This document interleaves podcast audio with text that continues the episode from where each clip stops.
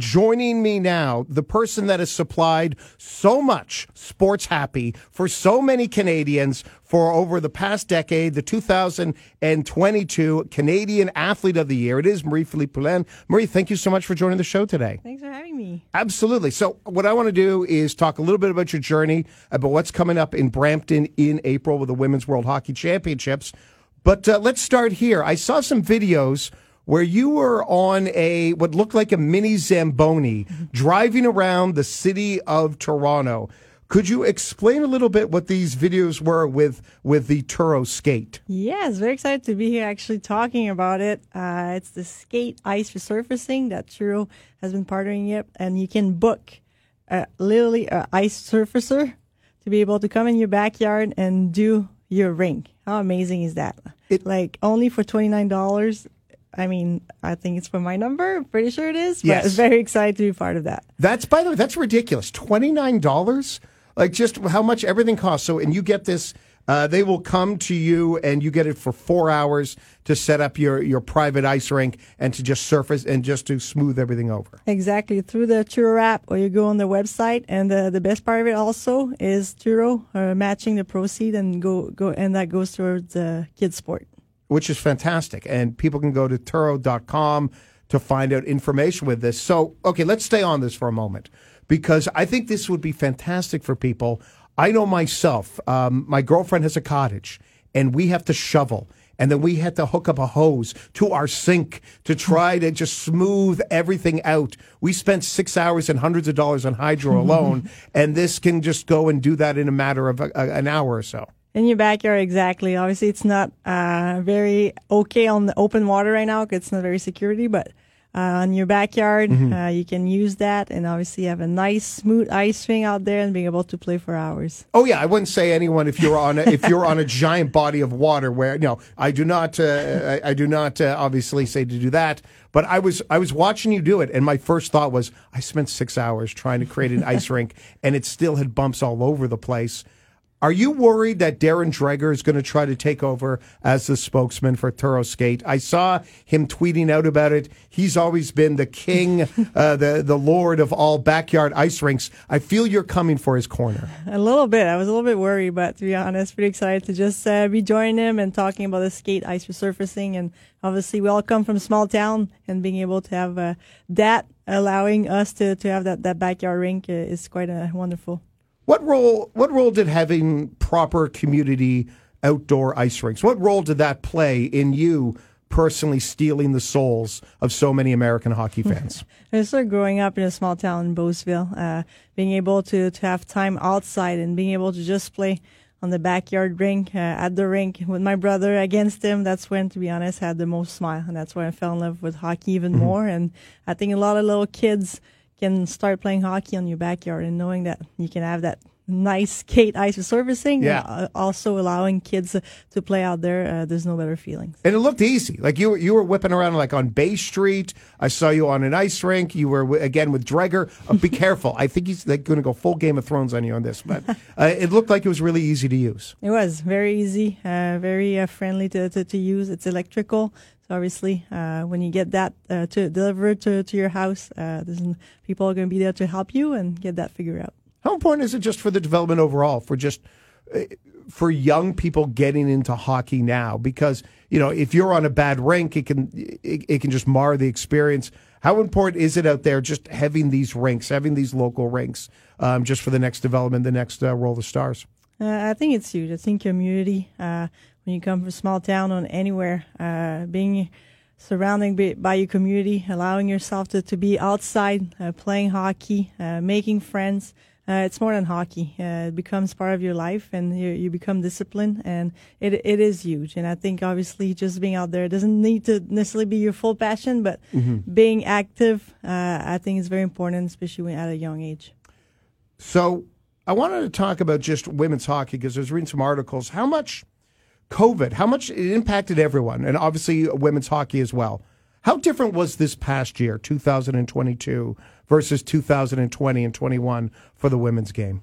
Yeah, I think we're all aware that 20, 2020, 2021 was very hard for women's hockey, uh, having many things canceled, pushed back. Uh, obviously the World Championship getting canceled at the beginning. Uh, for all of us, it, it, it was very hard having time in our in a kitchen, finding ways to to, train, f- going on the ice one one at a time. I think all of us was very it was very difficult, but knowing that at the end of the day we're going to come back as a group, ready to go, especially for the Olympics and the World Championships. How tough was that for you for training? Because I, I, completely forgot about that. But I remember all the stories leading up to some of the summer games when, you know, especially the women's swimming team. It's like, well, where are they going to go? Mm-hmm. How are they going to be able to train? How difficult was that for you and for other teammates? Like, how did you find ways to keep your game sharp?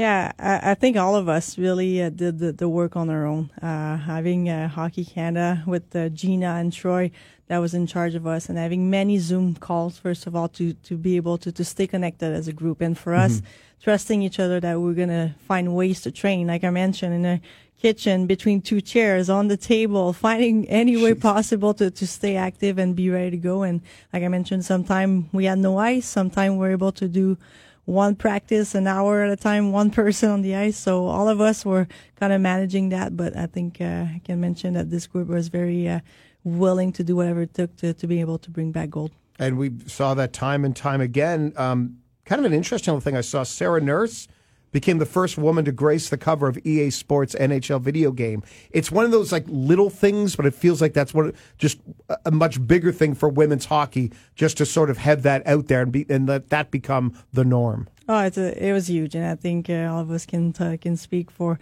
for Sarah. But uh, Nursey's a big, it's a huge part of women's hockey, and having her on that cover, uh, it's unbelievable. Uh, mm-hmm. She's a teammate, she's a friend, and having her represent women's hockey, it, it is huge. Uh, it's visibility, and now it's not only little girls watching women's hockey; it's little boys now knowing yeah. our stats, knowing our numbers, knowing the names, and I think it's huge. And the more you can see it, the more you can be it for sure. Yeah, and I, I always bring this up whenever we do, you know, those those light days in sports when we talk about what were what were the biggest moments as a Canadian. What were your favorite hockey moments? One for me, I always say that the best rivalry is is the women's game in hockey between Canada and the United States.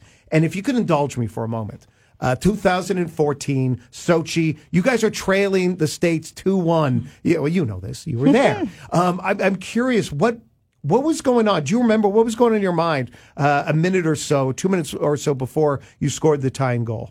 Ah, lots, lots, lots at that moment. Uh, like you mentioned, we had three, not that I remember this, the time per by yeah, yeah. heart, but 326 to go. We're down to nothing. And obviously, Brianne Jenner was able to, to put that first goal in to, to give a little bit more hope. And we're able to tie it up with less than a minute to go. And obviously, being able to, to win in overtime was a, a fairy tale. And to mm-hmm. be honest, if I wanted to write a story, a book, and writing that game, I don't think a lot of people believe it, but uh, it was a, a, team that was very special with great veterans, and for us young ones, we were just trying to follow them.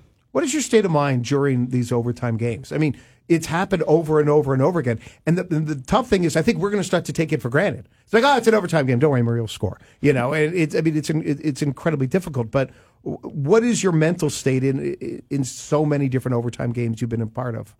Well, I, I think that's just how I, I'm wired. I think every day I train is either I'm gonna do one rep or I'm gonna train the same way if nobody's watching or if it's in overtime at the Olympics. And mm-hmm. I think that's something that I take a lot of pride in. But knowing that it's a team, like obviously I am at the right spot at the right time. I'm pretty lucky about it. But there's teammates I've been been been look making me look good for many years, and I'm pretty right. lucky about it. But uh, it is surreal, but I don't take it for granted. I'm pretty lucky. Oh, you you are. It's also a lot of hard work. I, I should tell the listeners in terms of your humility. We were right before we got started. I was I wanted to ask you about what's going on April fifth to the sixteenth in Brampton. It is the Women's World uh, Championships. I was like, oh, Maria, you're obviously going to be a part of it. And you said, if I make the team. How could you ever say if I make the team? Of course you're going to make the team. Well, you got you got to make it. Obviously, it's uh, never know what can happen, but uh, I don't take it for granted. But hopefully, it's going to be exciting. It's going to be great uh, women's hockey in, the, in Brampton for the World Championship how much how much sports hate do you have for the Americans? Not real hate. I'm sure you're like I heard the story. Hayley Wickenheiser couldn't get on an elevator with members of the American team back in the day in the in the Hayley uh, documentary. Do you have that same level of sports hate? Well, it is a big rivalry. I've been part for many years, and you can feel it on the ice for sure, and off the ice. We, we are working for the same goal. Uh, We've been part of the same association, the PWHPA, for, for many years, where we want to create a league and obviously we we have a mutual respect. Uh, we work for the same goal. We work for the same thing, and but at the end of the day, when you wear that jersey and you get on that ice, uh, it, it gets pretty heat up, and it's always fun. Oh yeah, before the puck drops, it's we're on the same team to grow the game of, ho- of women's hockey in Canada, America, North America, and globally. But when the puck drops, it's um, you know what? If the refs aren't looking, maybe I hit you a little harder.